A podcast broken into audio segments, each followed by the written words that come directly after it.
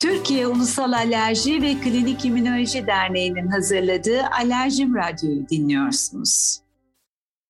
Merhaba ben Doktor Demetcan. Bugünkü konuğumuz Eskişehir Üniversitesi Kulak Burun Boğaz Anabilim Dalı'ndan Profesör Doktor Sayın Cemal Cingi. Hoş geldiniz Cemal Hocam. Hoş bulduk. Nasılsınız? Ee, çok teşekkürler. Çok keyifli bir sohbet yapacağımızı umuyorum.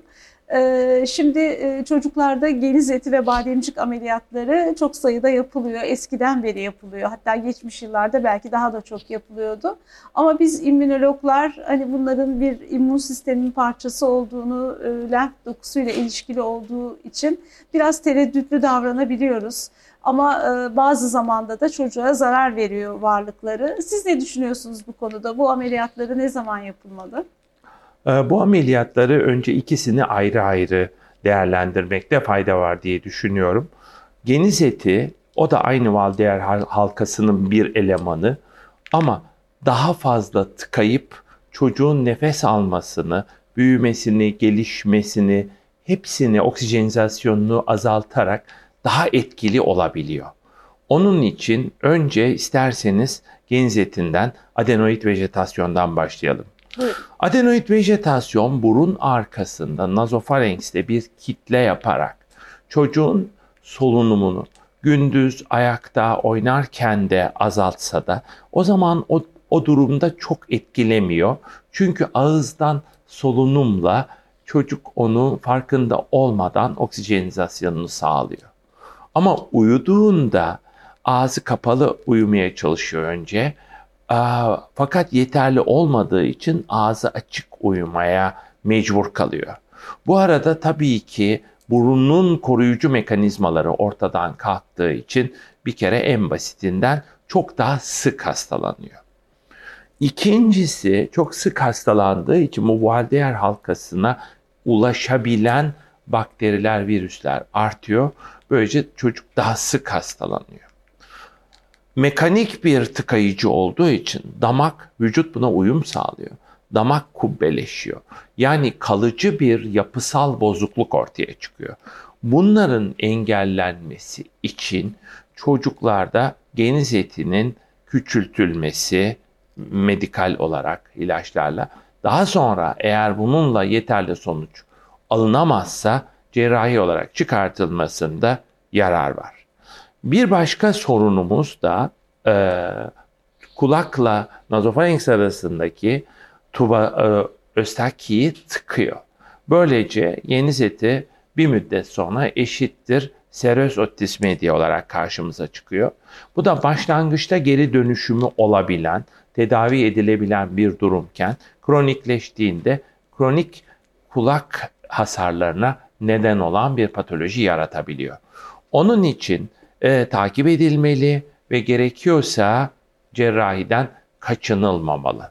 Bu tabi bütün ameliyatlarda pediatri ve KBB arasında biz tedavi ederiz, yok biz ameliyat ederiz şeklinde sanki bir rakip kutuplaşma var gibi şeyler oluyor, konuşmalar oluyor. Aslında birbirimizin destekçisiyiz. Tabii ki önce medikal tedavi denenmeli. Bazı çocuklarda nazal steroid damlanın çok faydası oluyor. Geniz etini hızla küçültebiliyor veya bir müddet sonra e, hasta ona alışıyor biraz da küçülünce yaşamını sürdürebiliyor. Ama bazı durumlarda e, geniz etin alınması çok rahatlatıcı bir işlem oluyor. Ve anatomik yapının bozulmasını, diş dizilimini e, de bozmamaya yardımcı oluyor. O zaman adenoid vejetasyonda birazcık daha hızlı davranıp ama belki de tonsil ya da bademcik operasyonlarında daha mı muhafazakar gitmeliyiz? Ne daha bademcikte ben de daha muhafazakar gitmeyi savunuyorum.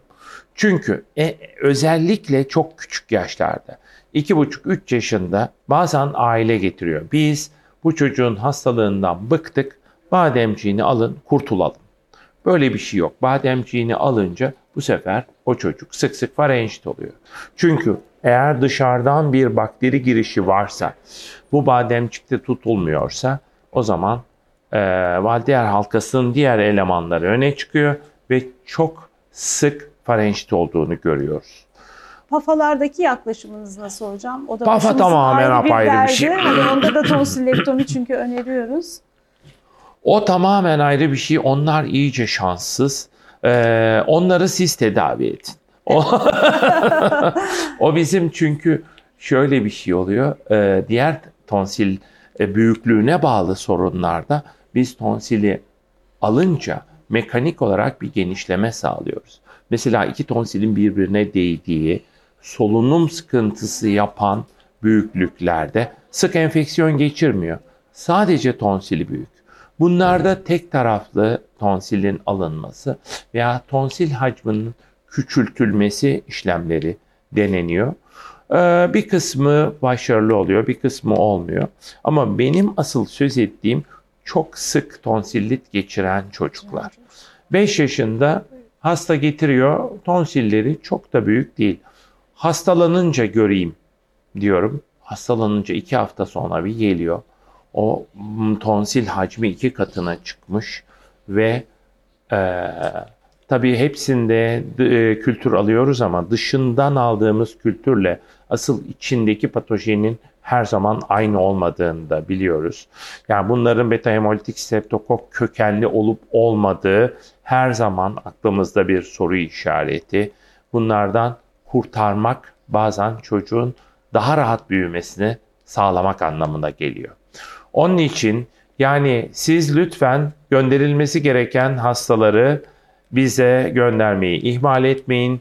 Biz de cerrahlar olarak alınmaması gereken veya ortadaki durumlarda biraz daha az tonsillektomi yapmaya çalışalım. Hocam son bir soru sormak istiyorum. Halk Buyurun. arasında bir inanış var. İşte tonsil ya da geniz eti operasyonu yapıldıktan sonra çocuğun iştahı artıyor, boyu uzuyor, gelişiyor. Sizin gözlemleriniz nasıl? Hakikaten böyle bir şey var mı? Hakikaten böyle bir şey var. Çünkü aslında o dokunun oradan çıktığı için değil ama oradaki enfeksiyon odağını yok ediyorsunuz. Evet. Çocuğun oksijenizasyonu artıyor. Sık sık hasta olmaktan kurtuluyor. Bunun için gerçekten bu çocukların daha iyi büyüyüp daha hızlı kilo aldıklarını da görüyoruz. Zaten aileler de bunun için getiriyor. Komşunun çocuğu bak, bak geniz ameliyatı oldu. Sanki onun bir doping etkisi var gibi düşünüyor. Evet, maalesef. Bununkini de alın. Bu da öyle hızlı büyüsün gibi. Ee, bunu almakta o tip hastalarda eğer gerçekten gerek, gerekli ise bir an evvel almakta fayda var. E zaten gerekli değilse tabii ki almamalıyız. Bu değerli bilgiler için çok teşekkür ederiz hocam. Size ağzınıza sağlık. Çok teşekkürler. İyi günlerde görüşmek dileğiyle. İyi günler.